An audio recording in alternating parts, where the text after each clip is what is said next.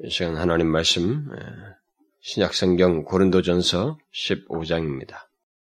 고린도전서 15장 신약성경 281쪽 281페이지 고린도전서 15장 1절과 2절 두 절만 우리 다 같이 함께 읽도록 하겠습니다. 시작. 형제들아 내가 너희에게 전한 복음을 너희로 알게 하노니 이는 너희가 받은 것이요 또 그 가운데 선 것이라 너희가 만일 나의 전한 그 말을 굳게 지키고 헛되이 믿지 아니하였으면 이로 말미암아 구원을 얻으리라. 다음 주일은 우리가 1년에 두 번씩 지키는 영혼 구원의 날입니다. 그래서 예수를 알지 못하는 사람들을 인도해서 어, 그들에게 복음을 전하라고 예수가 뭐, 누구인지 인생에 있어서 참 생명의 길이 무엇인지를 어, 알게 하는 그런 어, 날이죠. 그래서 그것에 앞서서 저는 오늘 그 복음을 복음 전도라고 하는 것 우리가 흔히 전도한다 그러죠. 영혼들을 하나님께로 인도하는 이 복음 전도라고 하는 것이 무엇인지에 대해서 잠깐 살펴보려고 합니다. 오늘날 우리들 대부분은 복음 전도에 대해서 크게 오해를 하고 있습니다. 오늘날 교회 다니는 많은 사람들이 대다수가 복음 전도에서 오해를 하고 있습니다. 어, 복음 전 복음 전도가 무엇인지를 사실상 거의 알지 못한다고 해도 과언이 아닙니다. 그만큼 우리가 왜곡된 견해들을 가지고 있다는 것입니다. 왜곡된 복음 전도를 그냥 오히려 성경이 말하는 전도, 어, 복음 전도인 것처럼 음, 생각하고 대부분 그렇게 생각들을 하고 있습니다. 우리가 예수 믿기 시작하면서부터 어, 전도라는 말을 듣습니다. 그렇죠? 교회 나오자마자부터 우리는 전도라는 이 말을 이렇게 아주 흔하게 듣게 됩니다. 사실 예수 믿는 사람이라면 전도라는 말을 듣지 않을 수도 없고 또 자신도 그 말을 사용하지 않을 수 없으며 또 실제로 전도라고 하는 어떤 그 내용을 하지 않을 수가 없습니다. 아, 왜냐면 우리부터가 전도받은 사람이고 전도된 사람은 결국 그, 그 그리스도인은 사실상 자기가 알게 된그 어, 내용인 그 전도된 내용을 또 말하지 않을 수 없기 때문에 우리는 전도란 말을 쓰고 또 하지 않을 수가 없습니다. 그래서 바울조차도 음, 내가 만일 복음을 전하지 않냐면 내게 화가 있을 것이므로다 이렇게 말을 했습니다. 복음을 전하지 않으면 화가 있을 것이다. 왜냐하면 자신이 복음을 받은 사람이기 때문에 그걸 흘려보내지 아니하면 어, 그걸 알고 가만히 있으면 제게 화가 있을 것이다. 그렇게 말했습니다. 그것은 모든 사람, 전도받은 모든 사람들이 할 수 있는, 또 해야만 하는 그런 고백입니다. 그러나 문제는 그렇게 뗄 수 없는 복음 전도에 대해서 오늘날 그 교회들과 아, 그리스도인들이 잘못된 개념을 가지고 있을 뿐만 아니라 잘못된 방식으로 전도를 하고 있다는 사실입니다. 그래서 이 시간은 어, 다음 주 영혼군을 앞에 두고 꼭 우리가 짚고 넘어가지 않으면 안 되는 이 문제를 어, 좀 살펴보기를 원합니다. 제가 이미 이런 내용들은 뭐 청기도 스타디 같은 걸 통해서 좀 상세히 음, 얘기한 바가 있습니다만 좀 더 이 시간을 통해서 한번 어, 좀 살펴봤으면 좋겠어요. 오늘 우리가 읽은 말씀은 예, 바울이 복음 전도를 어떻게 규정하고 있는지 또 어떻게 행해야 하는지를 말해주는 아주 어, 대표적인 한 내용입니다. 바울은 복음을 알지 못하는 이 고린도라고 하는 지금은 그리스죠. 그리스에 있는 이 고린도라고 하는 이 지역, 이 도시에 복음을 전함으로써 그곳에 하나님의 교회를 세운 어, 그런 장본인입니다. 그 이전에 고린도라고 하는 이 도시는 어, 우상 숭배가 많고 뭐 온갖 그 여러분들이 알다시피 그리스의 잡다한 신들을 어, 섬기면서 그리고 그 신을 숭배하는 그 어, 여자들 중에는 그, 그 종교적인 창기죠. 종교적인 창기들이 범람하는 그런 도시였습니다. 그래서 우상 숭배와 그런 음란이 범람하는 그런 도시였습니다. 그러나 바울은 그곳에 복음을 전함으로써 예수를 믿게 된 사람들, 그야말로 회심하게 된 사람들을 얻게 되었고, 그들을 양육하여서 그들을 구성, 그들로 구성된 교회를 그곳에 세웠습니다. 그래서 그들에게 보낸 편지가 바로 고린도 서입니다. 고린도 전서 후서. 고린도의 교회가 세워진 것이죠.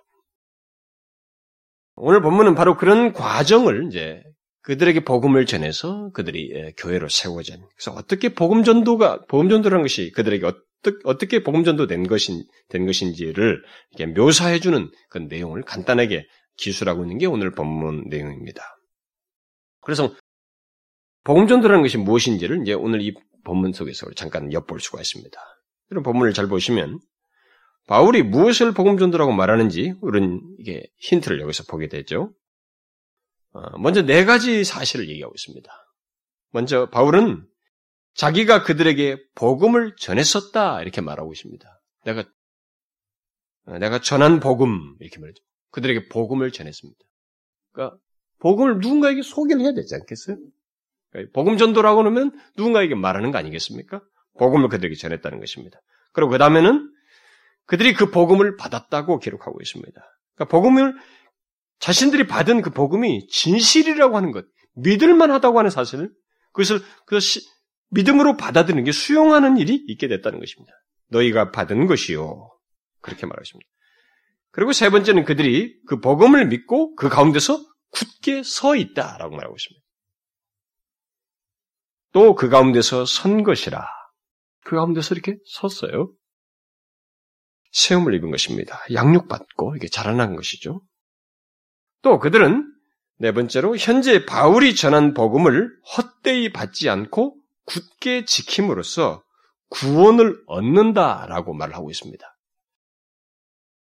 여기서 바울이 얻는다라고 하는 현재 시제를 써가지고 바울이 전한 복음을 굳게 지킴으로써 구원을 얻는다 이렇게 얻고 있다 이렇게 말하고 있는 것은 그들이 바울이 전한 복음을 굳게 지킴으로써 이 세상에서 구원의 참여자로서 있게 되었다, 있게 되, 었다라는 사실을 현지 시제로 말하는 거예요.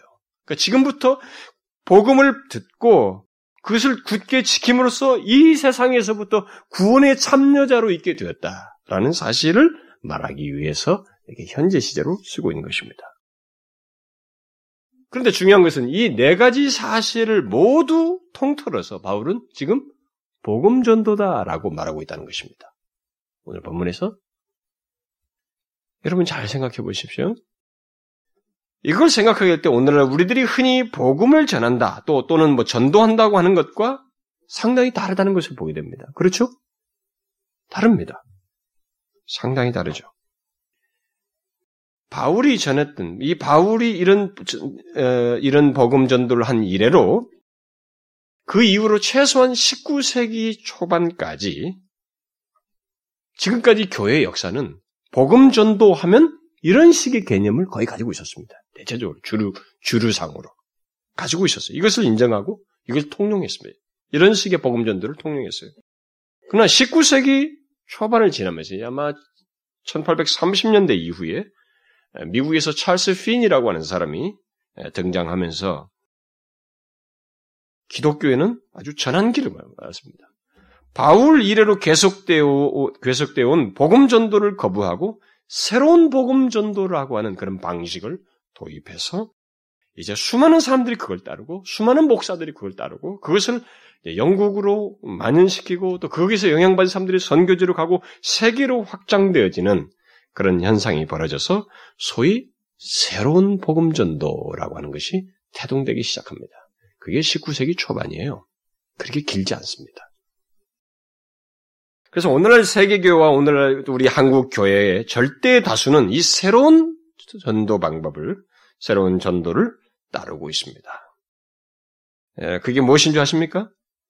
그것은 어떤 사람을, 예수를 믿지 않는 어떤 사람을 예수 믿으십시오.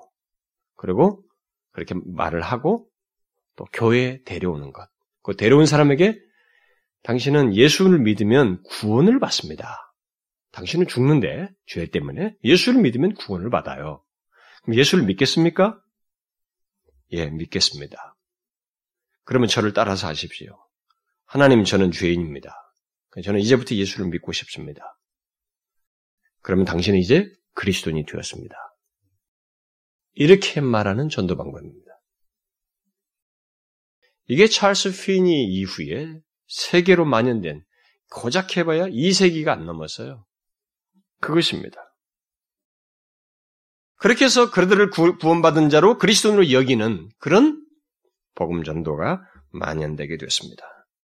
특별히 대중 집회 속에서 예수 믿겠다고 일어서게 해서 결심하게 되면 그 자리에서 그들에게 당신들은 이제부터 예수를 믿게 됐으니 그리스도인이라라고 선언하는 이런 시스템들이 그 이후로 태동되게 되었습니다. 그리고 지금도 우리는 사실 간단한 전도지를 통해서 예수를 믿겠다고 입술로 고백하면 그들은 구원을 받았다. 그리스도인이라고 쉽게 선언을 하고 있습니다. 바로 그런 것들이 다 그 이후에 시작된 것들입니다. 왜 성경이 말하는 복음 전도 방식보다 이런 전도 방식들이 이제 세계로 만연되면서 통용되고 지금은 거의 절대 다수가 따르고 있을까? 그것은 가시적인 효과 때문에 그렇습니다. 그렇게 하는 사람들이 많아지고 가시적인 효과가 있기 때문에 그것에 의해서 사람들이 다 그걸 따릅니다. 그리고 실제로 메조리즘이라고 하는 것이 태동되게 됐는데 그때 당시부터 찰스 핀이 의해서 그 뒤 사람들이 사람들을 많이 모지 못하는 목회자는 죽은 목회자라고 다 치기 시작했습니다. 그리고 성도들이 거기에 동조하기 시작했고 그것이 그래서 신실하게 영혼들의 변화를 도모하면서 숫자는 비록 적을지라도 그렇게 도모하는 목사들을 성도들이 거부하기 시작하는 일이 태동되게 되었어요. 결국 이 가시적인 것, 현상, 드러나는 것이 모든 것의 잣대가 된 것입니다. 오늘날도 그러지 않습니까? 오늘도 한국 교회 가면 어디든지 다 얘기할 때 교회 가면 몇 명입니까? 이겁니다. 목사들을 거의 혼란스럽게 하는 것이 바로 그거예요. 당신 교회 성도 몇 명입니까? 목사의 평가는 항상 숫자입니다. 이 모든 것이 물량적이고 숫자적인 것이 모든 게 평가예요. 성경은 절대적으로 숫자를 평가하지 않습니다. 그러나 이 시대는 어느 때인가부터 그것을 절대적인 기준으로 삼고 있습니다. 이런 가시적인 결과 때문에 지금 세계 교회는 다 이런 시스템에 의해서 복음 전도를 하고 있습니다. 다 그것을 복음 전도라고 생각을 하고 있습니다. 그러나 여러분들이 알다시피 성경은 그런 식으로 복음 전도를 말하고 있지 않습니다. 조금도 허용하고 있지 않아요. 우리들이 만들고 있는 것입니다. 그래도 다 하나님이 축복하시지 않는가? 그래도 많은 게 좋지 않은가? 다 그들에게서 어떻게든 그렇게 하다가 예수를 믿지 않는가라고 하는 그 어설픈 일부에 맞는 논리를 가지고 통용된 가운데서 이제 그것을 따르는 것이 절대 다수가 되었다는 것입니다. 본문에서 말하는 전도와 그 이후의 19세기 이전까지 계속되어 온 전도 방식은 예? 전통적인 전도는 어떤 사람들에게 예수를 말하는 것을 말하지 않았습니다. 또 교회당에 데려오는 것으로 복음 전도라고 말하지 않았습니다. 또 데려와서 그들이 예수를 믿겠다고 말하는 것, 그 말을 입으로 시인하는 것 듣는 것만으로 그들에게 복음 전도라고 말하지 않았습니다. 그것은 그저 바울이 고린도 교회 성도들에게 했던 첫 번째 행동, 네 가지 내용 중에서 첫 번째 행동에 불과했던 것입니다.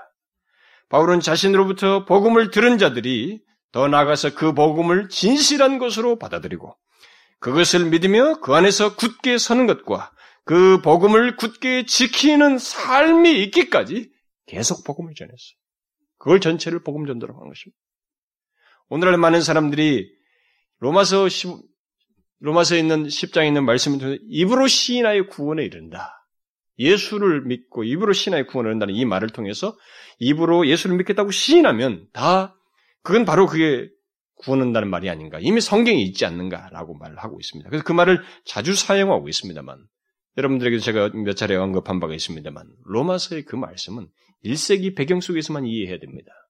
1세기 배경 속에는 예수가 주라고 시저가 가이사가 로마 황제가 주가 아니고 예수 그리스도가 주이다라고 유일한 주이라고 큐리오스라는 말을 고백하는 것은 생명을 거는 문제였습니다. 그것 때문에 그들은 사자밥이 되어야만 했어요. 잡혀가야만 했습니다. 그러니까 진실로 믿음이 없으면 그리스도를 믿지 않으면 그가 주입니다라고 말을 할 수가 없었습니다. 그런 실제적인 내용 속에서의 그 말이었지 오늘날 같이 예수 믿겠습니다. 생각과 마음의 진심과 삶의 내용도 없는데 입술로 고백하는 것을 말하지 않았어요. 그 말만 가지고 지금 사람들이 인용하고 있는 것입니다. 바울은 본문에서도 그걸 얘기하고 있어요. 복음 전도는 가서 말로 전하는 게 아니라는 것입니다. 바울의 복음 전도는 어떤 사람이 예수에 대해서 듣는 것을 넘어서서 그를 진실로 믿어야 하며 그 안에서 견고히 자라고 변화되어서 사는 것을 보기까지 계속 전하는 것이다. 그겁니다.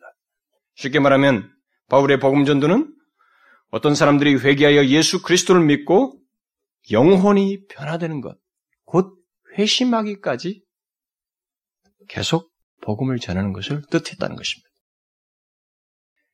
이것은 예수님께서도 주장하신 사실입니다. 예수님께서 마가복음에서 마가복음 마가가 초, 최초의 그 예수 그리스도께서 공생애를 시작하실 때 공생의 첫 사역에서 외치셨던 증가하셨던 그 말씀을 기록한 내용 속에서 그걸 밝혀주고 있습니다. 예수께서 갈릴리에 오셔서 하나님의 복음을 전파하여 가라사대 때가 찼고 하나님 나라가 가까웠으니 회개하고 복음을 믿으라 하시니라. 하나님의 복음을 전파하는데 뭐예요? 하나님 나라가 가까웠으니 회개하고 복음을 믿으라 이렇게 말했습니다. 예수님의 복음 전도 속에서 포함된 게 뭐예요? 하나님 나라의 임박성을 아는 것입니다. 하나님 나라를 알아야 하고 회개와 믿음이 있어야 된다는 거예요. 회개와 믿음이. 어떤 사람에게 회개와 믿음이 있다는 것은 바로 그 사람이 과거에 자신의 죄악된 상태로부터 돌이켜서 예수 그리스도를 진실로 믿는다는 것이거든. 곧 회심이 있게 됐다는 것을 말하는 것입니다. 그렇다면 예수님도 복음 전도를 바로 회심이 있도록 복음을 전하는 것으로 규정하고 있는 것입니다. 결국 예수님과 바울의 복음 전도는 아니 성경이 말하는 복음 전도는 바로 회심이 있는 복음 전도예요. 진실로 죄에서 돌이켜 회개하여 예수 그리스도를 믿는 것을 말합니다. 그냥 예배당에 데려오는 것을 말하지 않아요. 회심이 있기까지 곧 한 사람이 예수 그리스도를 인격적으로 만나고 구원을 얻기까지 그래서 거룩한 사람으로 변화되기까지 계속 복음을 전하는 것을 복음 전도로 규정했던 것입니다. 본문에서도 바울은 고린도 교회 성도들에게 복음을 그저 전하는 것을 넘어서 넘어서서 그것을 받아들이고 그 가운데서 서고 굳게 지키는 것. 그걸 다 통틀어서 얘기하고 있어요. 이런 사실을 보게 될 때 오늘 우리들이 생각하는 복음 전도와 성경이 말하는 복음 전도는 다르죠. 그렇죠? 다른 것입니다. 결국 성경은 복음 전도를 교회 밖에서 하는 것이 전부가 아니라고 말하고 있는 것입니다. 무슨 말인지 알겠죠?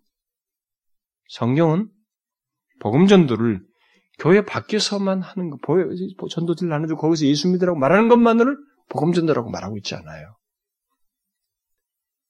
오히려 그건 시작이고 그 사람을 교회 안에 데려와서 교회 안에서 계속 이 사람이 회심하기까지 전하는 모든 내용을 복음 전도라고 말하는 거예요. 그래서 청교도들은 교회당에 앉아 있는 사람들에게 계속 전도 설교를 했어요. 회심에 대한 얘기, 회심을 회개하라고. 회심에 대한 여러분 시중에 나와 있는 번역된 그 조셉 온라인이나 리차드 박스터의 회심이라는 이런 책들이 다 뭐예요? 그런 책이에요. 토마스 왓슨의 회개. 다 그런 내용입니다. 그것은 앉아있는 사람들에게 전한 내용이에요. 예배당에 앉아있는 사람들에게. 그러니까 단순히 예수를 믿어야 한다고 말하는 것이 아니고 회심 그들은 그래서 회심한 자고 회심치 아니한 자의 모습이 어떠한지 진정한 그리스도인 특성이 무엇인지 그래서 회심치 아니한 자를 경고하고 진실로 예수를 믿는 길이 무엇인지 거룩함으로 나아가야 된다고 하는 이런 모든 내용을 계속 전했습니다. 그게 전도예요. 복음 전도입니다. 진짜로 예수 믿는 것이 무엇인지 구원 얻는 믿음이 무엇인지 어? 그것을 청교도들과 이, 이전의 사람들은 예배당에 앉은 사람들에게 꾸준히 전했습니다. 이런 사실을 생각하게 될 때 복음 전도의 사명을 가장 잘 감당할 수 있는 사람은 사실상 목사예요, 여러분. 목사입니다. 네, 청교도들이 그렇게 규정했어요. 왜냐하면 목사는 예배당에 데려온 인도해온 어떤 사람들에게 데려온 사람들에게 그들이 진실로 회개하여서 예수 그리스도를 믿고 거룩한 사람으로 변화되기까지 계속 복음을 전해야 돼요. 계속 그런 설교를 해야 되고 가르쳐야 되기 때문에. 그 일을 주축으로 한 우리 리더들이 성경 공부합니다만 여러분들이 저와 같이 동참하고 있습니다만 그래도 여러분보다 더 많이 할 사람이 목사거든요. 우리 같이 하게 되지만 여러분도 알다시피 예배당에 와서 어떤 사람 예수를 믿지 않는 사람들이 예배당에 인도되어서 그들이 설교 한 번 듣고 회심합니까? 극히 드물어요. 아주 드뭅니다, 그것은. 예, 교회 역사에 보면 그런 사람들이 있습니다만, 막, 교회를 부셔버리겠다고, 설교자를 죽이겠다고 왔다가, 그런 마음이 있으니까 그, 그 즉시 깨지는 거예요, 하나님이. 그 자리에서 그 사람이 막 뒤집어져가지고, 변화됐던 그런 사례들이 교회사의 기록들이 많이 있습니다만은, 그런 특별한 거 아니고는, 뭐 인도되어서 와서, 꾸준히 하나님 말씀을 듣고, 그래서 그들이 처음 변화되는 거예요. 계속 예수를 만나고 회심하는 회개하여 예수 그리스도를 믿는 이 점진적인 계속 과정, 복음 전도를 계속 교회에서 듣는 가운데서 그들이 변화되어지는 거죠. 그리스도인으로 되는 것입니다. 따라서 복음 전도는 교회 안에서 계속 되어야만 하는 것입니다. 아니 진짜 복음 전도는 사실상 교회 안에서 이루어진다고 봐야 돼요. 우리는 이것을 알고 사람들을 인도하고 도와야 됩니다. 복음 전도에 대한 바른 이해를 가지고 이 복음 전도에 참여를 해야 된다는 것입니다. 교회에 왔다고 해서 모든 모든 사람이 신자 아니거든요. 복음 전도를 할 사람들이 교회 안에 많이 있는 것입니다. 시중에 이전에 교회를 다녔던 사람이랄지라도 마찬가지예요. 그래서 그 19세기 이전의 그 교회들은 교회 안에 있는 사람들을 교회 안에 있는 사람들 가운데서 아무나 다 교회 멤버십을 주지 않았습니다. 그 중에서 교회 에 와가지고 이들이 분명히 회개하고 예수를 믿게 된 사람인지 회심인 사람인지 이 증거들을 조심스럽게 살펴서 그 증거들을 보고 그들을 교회 멤버로 인정했어요. 그리고 성찬에 참여했습니다. 멤버들만 성찬에 참여했어요. 제가 영국 유학 시절 때 제가 다니던 교회도 지금도 현재 교회인데도 거기도 멤버를 인정해요. 자기 교회 왔는지 한참 지났어요. 그 다음에 멤버를 인정할 회중들 앞에 나와서 문답을 몇 가지 하고 우리 교회 멤버를 인정합니다. 그 다음부터 성찬에 참여해요. 지금도 그렇게 하고 있어요.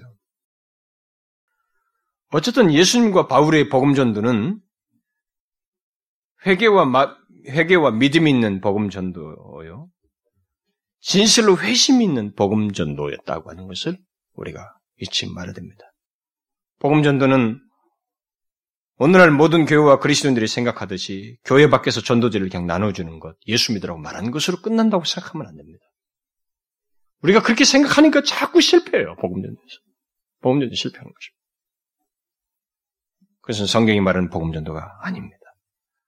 물론 어떤 사람을 교회당에 데려오는 것조차도 어려워요. 어느 사람, 어떤 사람이 예수를 쉽게 수용하는 사람이 있습니까? 이게 엄청난 일인데, 이건 기적인데, 그야말로. 누가 그런 일을 하겠어요? 데려오는 것조차도 힘들고, 그들이 예수 믿는 걸 보는 것은 더더욱 힘듭니다만.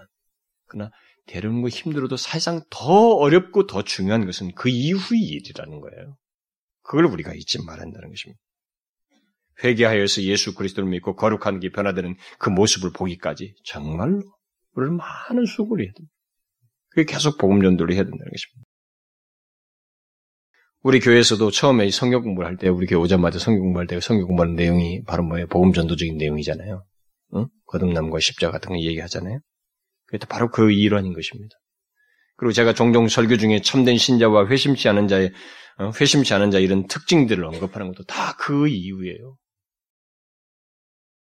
우리는 요즘 너무 좋은 소리만 익숙해 있거든요. 너무 좋은 소리만 들으려고 그래요. 예배당에 앉아서 다 복받는 얘기. 당신의 모든 것을 인정해주고 좋아하는. 그게 성경의 내용이 아니에요. 여러분들이 스스로 읽어봐도 알잖아요. 얼마나 찔리고 우리들의 죄악들이 얼마나 들춰나집니까? 그런데 이것을 이 설교자들이 교묘하게 바꿔버려요. 너무 편한 말씀으로. 아닙니다. 우리 안에는 회심치 않은 사람들이 있을 수 있거든요. 그래서 정상적이라면 저도 로이존스 목사가 말한 것처럼 일주일에 한 번은 회심치 않은 자들이 여기에 많이 있다는 걸 알고 회심치 않은 자들을 생각하고 전도 설교를 해야 하는 것입니다. 제가 지난 주까지 그 총신 신대원의 그, 신, 그 학생들이 강의를 하면서 그 얘기 해줬어요. 당신들이 앞으로 교회에서 사역할 때 주일 학생이든 뭐 학생부를 가리키든 어른들을 가리키든 간에 절대로 이 사람들이 전체 다 크리스천이라고 생각하지 마라. 이들이 다 회심했다고 생각하지 마라. 그게 우리가 범하는 실수다. 그렇게 하면서 좋은 소리만 자꾸 하려고 하지 말고 그들에게 진실로 회심했는지를 살펴서 그 필요를 반드시 전해야 된다. 그래서 특별히 이 복음을 끊임없이 전해야 된다. 어쨌든 여러분과 저는 어떤 한 사람에게 예수를 믿으라고 말하는 것으로 또 그가 예배당에 온 것으로 전도했다는 생각을 하지 말아야 된다. 그가 그리스도인 다 되었다고 생각하지 말아요. 섣부르게. 우리는 회심의 증거를 보기까지 계속 복음 전도해야 됩니다. 이게 예수님과 바울이 했던 일이에요. 사실 이 일을 주도 면밀하게 해야 할 사람은 물론 저입니다. 저는 여러분들이 인도에 온 사람들이 회개하여 믿기까지 진실로 회심하기까지 살펴서 복음을 전해야 할 사람이에요.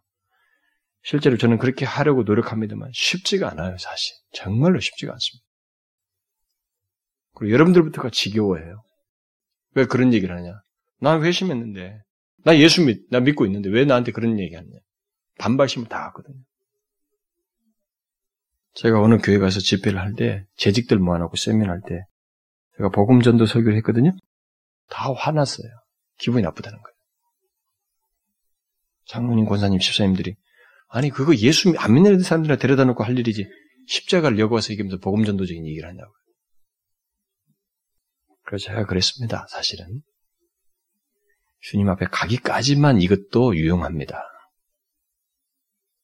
판단은 주님 앞에 가서 할 일입니다. 오늘날 우리 한국 교회는 그런 필요를 절박하게 보고 있잖아요.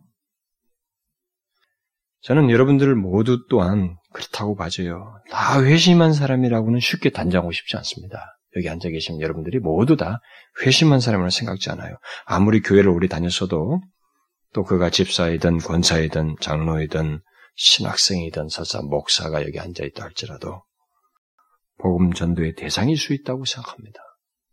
왜냐하면 교회 역사를 보게 되면 목사들이 목사가 되고 난 다음에 회심한 사례가 많아요. 많이 있습니다, 여러분. 자료들 중에도. 지금도 그런 사람들 많습니다. 복음이 뭔지를 모르고 설교하는 사람들이 있어요. 우리는 이 사실을 알아야 됩니다. 그것을 알고 우리는 성경이 말하는 복음 전도를 해야 돼요. 그리고 여러분도 그것을 받아들일 수 있어야 됩니다.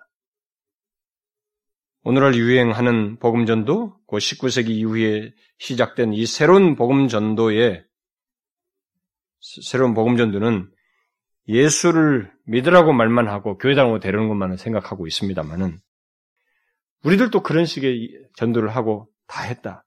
그래서 우리가 전도 영혼군에 서면 그 날까지만 하고 끝나버려요. 그러지 말아야 된다는 거예요. 인도된 사람이 예수 그리스도를 믿기까지, 진실로 이 사람이 예수 그리스도를 주로 섬기기까지, 우리는 그 사람을 섣부르게 판단하지 말고 계속 도와줘야 돼. 조금 좋아지는 거 보고 선언, 선언하지 말아야 됩니다. 여러분 성경에 보면은 씨 뿌린 비유 있잖아요. 말씀 듣고 막 기뻐서 좋아하잖아요. 그런 게 생길 수 있습니다. 일시적으로 생길 수 있거든요. 히브리서도 보면 성령이 비침을 받고 일시적으로 비침을 받고 막 좋아질 수 있고 신자다운 모습을 일시적으로 보일 수 있습니다. 우리는 그런 거 보면, 야, 이 사람 정말 열심이구나. 이제부터 교회 잘 섬기겠구나. 막 직분도 주고 합니다만. 바울이 경고하잖아요. 그러지 마라고. 기다려보라고. 진짜로 기다려볼 일이거든요. 저도 교회에서 사역하다 보면 처음에 와 너무 기뻐요. 막 그런 반응이 있다는 것 자체가 얼마나 기쁩니까? 목회자에게 저에게서는 말할 수 없는 위로거든요. 막 그 사람을 어떻게 보면 위하고 싶고 빨리 좀 더 더 기회를 더 주고 싶고 그런 욕구가 막 물밑듯이 올라와요. 근데 주님의 말씀대로 조금 인내해 보려고 해요. 인내하다 보면 그 중에 어떤 사람은 아닌 게 아니라 싹 사그러져요. 지속성이 없어요. 거기서 드러나는 것입니다. 열매가 안 맺혀져. 열매가 없어요.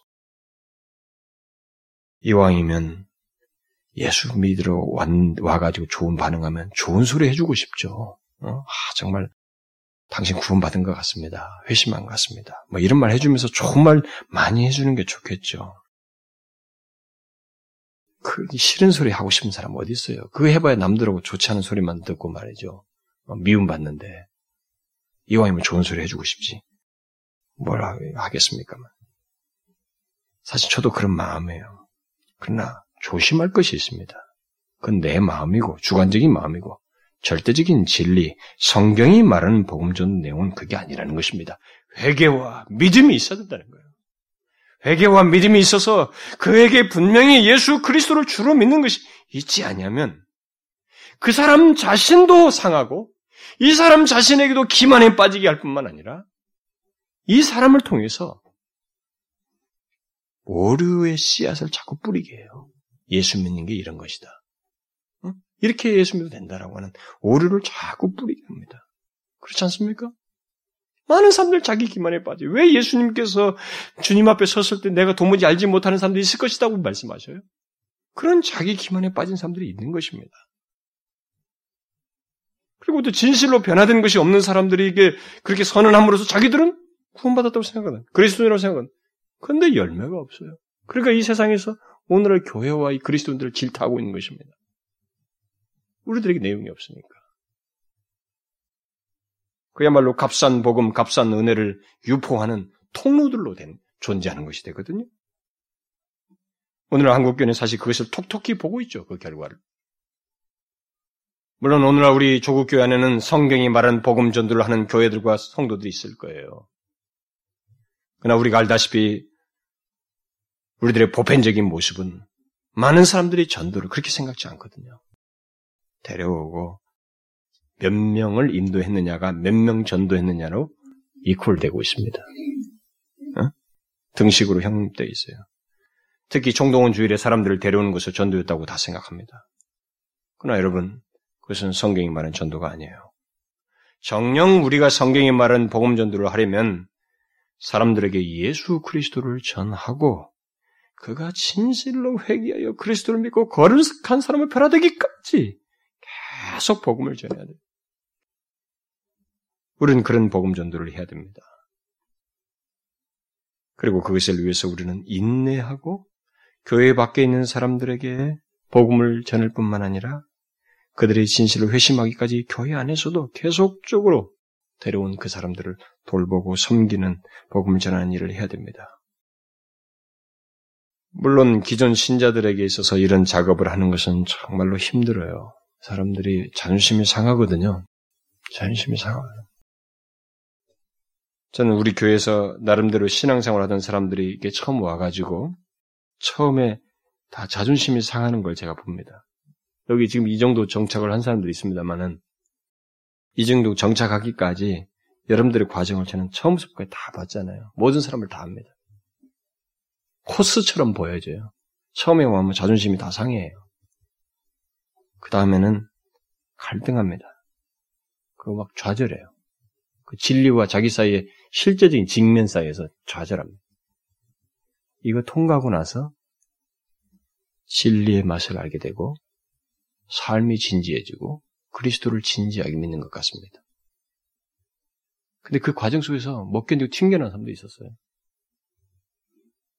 그러나 저는 그 과정이 결코 부정적이라고 생각지 않아요. 물론 그 중에 어떤 사람은 작적으로 발, 발전하는 사람이 있었어요. 그런 사람들은 제가 개인적으로 좀 돕는 말을 합니다만은 그런 거 아니고는 보편적으로는 긍정적이었어요. 그러므로 저와 여러분은 어떤 사람을 인도하여 그가 거듭남과 회개와 믿음이 있기까지 복음을 전하고 진리로 양육하는 일을 조금은 인내하면서 그 사람을 상하지 않게 하면서 계속 그 사람을 도우면서 위하면서 그 일을 해야 됩니다. 그것이 성경이 말하는 복음 전도예요. 여러분, 우리는 성경이 말하는 복음 전도를 해야 됩니다. 그 일은 결코 쉽지 않지만 우리는 그 일을 해야 돼요. 그 일은 분명히 산모가 아이를 잉태하여서 출산하는 것처럼 인내와 수고를 요합니다. 그야말로 해산하는 수고를 요구해요. 여러분 사람들은 사람들을 교회당으로 데려오는 것으로 끝내지 말고 그런 수고를 끝까지 하려고 하십시오. 복음 전도는 여기서 끝나는 게 아니라고 하는 것을 기억하시고 계속 해사는 수고를 하셔야 됩니다. 돌봐야 돼요. 물론 우리 각자가 다 참여해야 돼요. 한 사람에게 집중시킬 수 없어요. 왜냐하면 너무 많아요, 우리끼리 다. 그 일을 모두가 같이 참여해야 됩니다. 바울과 그 이후의 옛 선배들처럼 우리는 그런 식의 복음 전도를 해야 됩니다. 조엘 비케라는 사람이 현대 교회들이 가지고 있는 이 복음 전도의 문제점을 지적하면서 청교도들이나 이런 사람들이 가지고 있었던 그런 복음 전도의 회복될 필요를 얘기하는 가운데서 청교도들의 복음 전도를 이렇게 정의를 했어요. 청교도들에게 있어서 전도란 단순히 그리스도를 제시하여 사람들을 하나님께로 나오게 하는 것뿐만 아니라 신자가 그리스도 안에서 자라가며 교회의 교제 속에서는 물론이고 세상 속에서 그의 나라를 확장시키는 일에서 그리스도를 주님으로 섬기도록 그리스도를 제시하는 것까지 포함한다. 포함했다. 청교도는 그렇게 했다는 거죠. 여러분 어떤 사람들이 회개하여 예수 그리스도를 믿고 예수 그리스도를 주로 섬기기까지 복음을 전하는 것 이게 복음 전도라고 하는 것을 우리는 기억해야 됩니다. 청교도들이 그랬다는 거죠. 그런 면에서 보면은 여러분들 중에도 계속 전도받을 사람이 있을지 모르겠어요. 왜냐하면 회개하여 그리스도를 믿고 예수 그리스도를 진실로 자신의 주로 여러분 예수 그리스도를 자신의 로드로 믿는다는 거. 아까 큐리우스라고 그랬는데 예? 그 주로 시인한다고 그랬는데 1세기 당시에 주로 믿는다고 하는 것은 1세기 성도들은 진실로 자신의 존재를 내어 맡기는 거거든요. 우리가 로드십이란 말을 쓰잖아요. 주도권, 주재권 이런 말을 쓰는데 청교도들은 그것이 그에게 있기까지 복음 전도해야 된다고 그랬어요. 저는 만일 그런 문제를 우리 시대에 제기한다면 심각할 거라고 생각이 됩니다. 왜냐하면 예수 그리스도가 자신의 주라고 하면 여러분 주에 대해서 자신을 주 주로 섬기는 자에 대해서 종된 자가 어떻게 태도를 취합니까? 어떻게 취해? 모든 권한이 그에게 있습니다. 오늘날 그리스도인들 그렇게 믿습니까? 자신의 모든 시간과 물질과 가치관과 삶의 방식과 자신의 존재의 모든 것이 주가 되신 분으로 그걸 믿고 있습니까? 그럴까요? 그렇지 않습니다. 많은 사람들이. 자신이 남는 시간 하나님께 예배드리려고 하지, 하나님께 예배하고 주님을 섬기는 걸 우선순위로 두지 않습니다. 제가 언젠가도 얘기했습니다만 지금 미국의 개인 지배에서 목회를 하고 있는 그 어, 손영 목사님 그 부부 연세대에서 그 둘이 부부가 다 의사였는데 의사 부부인데 이 사람들이 미국 가가지고 결국은 더 전공하려다가 거기서 목사가 됐죠. 그러니까 지금 개인 집에 유학생들 들고 목회를 하시는데 그분 얘기를 제가 잠깐 들었는데 자신의 그 삶을 그렇게 드리게 된 것은 예수 그리스도가 자신을 주라고 하는 것. 정말 내가 그에게 그가 나에게 주라고 하는 사실. 모든 것을 양도한다는 것. 의술도 자신의 의사의 자격증도 시간도 삶도 모든 것을 그에게 양도한다고 하는 그런 로드십에 대한 믿음 아래서 태도를 취한 것이 결국 목회에 들어간 거예요. 물론 다 목사가 된다는 얘기는 아닙니다만. 그렇게 주대심에 대해서 그의 그런 감동과 변화가 그에게 있었다는 것입니다. 그것이 있기까지 복음 전도를 해야 된다는 거예요. 여러분 우리는 어떻습니까? 예수 그리스도를 자신의 주로 섬기고 있습니까? 만약 예수 그리스도를 자신의 주로 섬기고 있지 않다면 그 사람은 전도받아야 할 사람이라는 거죠. 저는 지금 그 어떤 사람이 제게 찾아와서 자신이 구원받은 사람인지 회심한 사람인지 그 여부를 좀 알고 싶다고 저한테 묻는 그런 사람들을 여러분 여러분 만났습니다만 주로 집회 가서 그런 사람들을 많이 만났습니다만 저는 주로 용기를 주고 용기를 주는 얘기만 했어요. 왜냐하면 사실상 제가 그걸 말해줄 수 있는 사람이 아니기 때문에 결정적인 얘기는 제가 할 수가 없기 때문에 용기를 주는 얘기만 하고 말았습니다. 그러나 몇 년 동안 같이 지내면서 이렇게 본 사람들 중에서는 조심스럽게나마 옛 청교도들이 했던 것처럼 할 수는 있을 것 같아요. 옛날 청교도들은 그들의 회심의 증거들을 살펴서 열매가 있으니까 어차피 열매를 조심스럽게 살펴서 그 열매를 보고 멤버십을 주고 성찬에 참여하는 그런 일을 했는데 그런 차원에서 조금 조심스럽게 개인적인 태도를 취한다고 한다면 어느 정도는 말할 수 있을 것 같아요. 오래 같이 있어본 사람 중에서는. 이 사람이 정말 회심한 사람인지 저한테 묻는다면 말할 수 있을 것 같습니다. 그런 맥락에서 우리 중에 여러분들 보자면 우리 중에 아직 회심치 않은 회심한 같은 증거가 더딘 사람들이 아직 있어요. 조금은 있어 보이지만 그다지 선명치 않은 그런 사람들이 더디 있습니다. 여러분 잘 보세요. 여러분들은 예수 그리스도를 자신의 주로 믿고 있습니까? 분명히 회개하여 예수 그리스도를 믿되 그를 주로 믿고 있습니까? 만약 그렇지 않다면 그는 16세기 이후에 만연된 값싼 복음을 받고 자신을 쉽게 구원받은 대로 여기고 있지는 않은지 한번 생각해 봐야 돼요. 입술로 고백했다고 그리스도를 주로 고백했다고 그게 자기를 구원받은 사람이라고 쉽게 간주하진 않았는지 생각해 봐야 됩니다. 여러분 자신부터 확인해야 됩니다. 그리고 다른 사람들에게 복음을 전할 때 제발 값싼 복음을 전하지 말자는 거예요. 예수 믿으라고 말한 것으로 끝내지 말자는 것입니다. 그 사람이 성령으로 거듭나고 회개하여서 예수 그리스도를 믿고 주로 믿기까지, 주로 섬기기까지 계속 복음을 전해야 된다. 바울이 본문에서 했던 것처럼 그런 식으로 복음을 전해야 된다는 것입니다. 그리스도 안에서 자라가며 그리스도를 주로 섬기기까지 회심의 증거를 보기까지 계속 그렇게 하자는 것입니다. 복음 전도는 신자로서 삶을 살고 증거를 나타내기까지 쉬지 말아야 됩니다. 제가 여기서도 사실 그런 취지에 의해서 말씀을 전하고 있는데 여러분도 그것을 이해하시고 들으셔야 돼요. 그리고 자기를 제외시키지 말아야 돼요. 복음은 구원받은 사람이나 안 받은 사람이나 여전히 유익한 거예요. 어떤 식으로 적용되든 우리에게 도움이 됩니다. 저는 내년 초부터 예수 그리스도의 어떤 예수 그리스도를 만나면 삶이 바뀐다고 하는 문제, 그 문제를 아, 계속적으로 시리즈로 할 것입니다만, 우리는 그런 면에서 모두가 어떤 식으로는 유익이 될 거라고 봐져요. 계속 우리는 복음을 전해야 됩니다. 완전히 그 사람이 그리스도를 영접하고 주로 믿기까지. 만약 우리가 그렇게 복음을 전하, 전하기만 한다면 교회는 쉽게 세상의 놀림감이 되지 않을 것입니다. 그리고 교회 안에는 거짓된 신앙과 그것을 가진 자들이 득세하지 않을 거예요. 예수님과 바울이 말한 복음 전도를 하게 된다면 교회 안에는 인간들의 연약함과 실수들은 있을 망정 거짓된 신앙이 난무하지는 않을 것입니다. 사랑하는 지체 여러분, 제가 여러분들에게 꼭 당부하고 싶습니다. 저도 그러려고 노력하거든요. 근데 여러분들이 거기에 같이 그런 이해도 없고 참여하지 않으면 우리 교회가 못해요, 이것을. 지속하지 못합니다. 우리는 성경이 말하는 복음 전도를 해야 됩니다. 사람들을 한번 모아놓고 한번 행사하고 보내지 말아야 돼요. 그런 것은 아닙니다. 이런 계기를 삼때 우리는 그 계기를 통해서 인내하면서 가지 복음을 전해.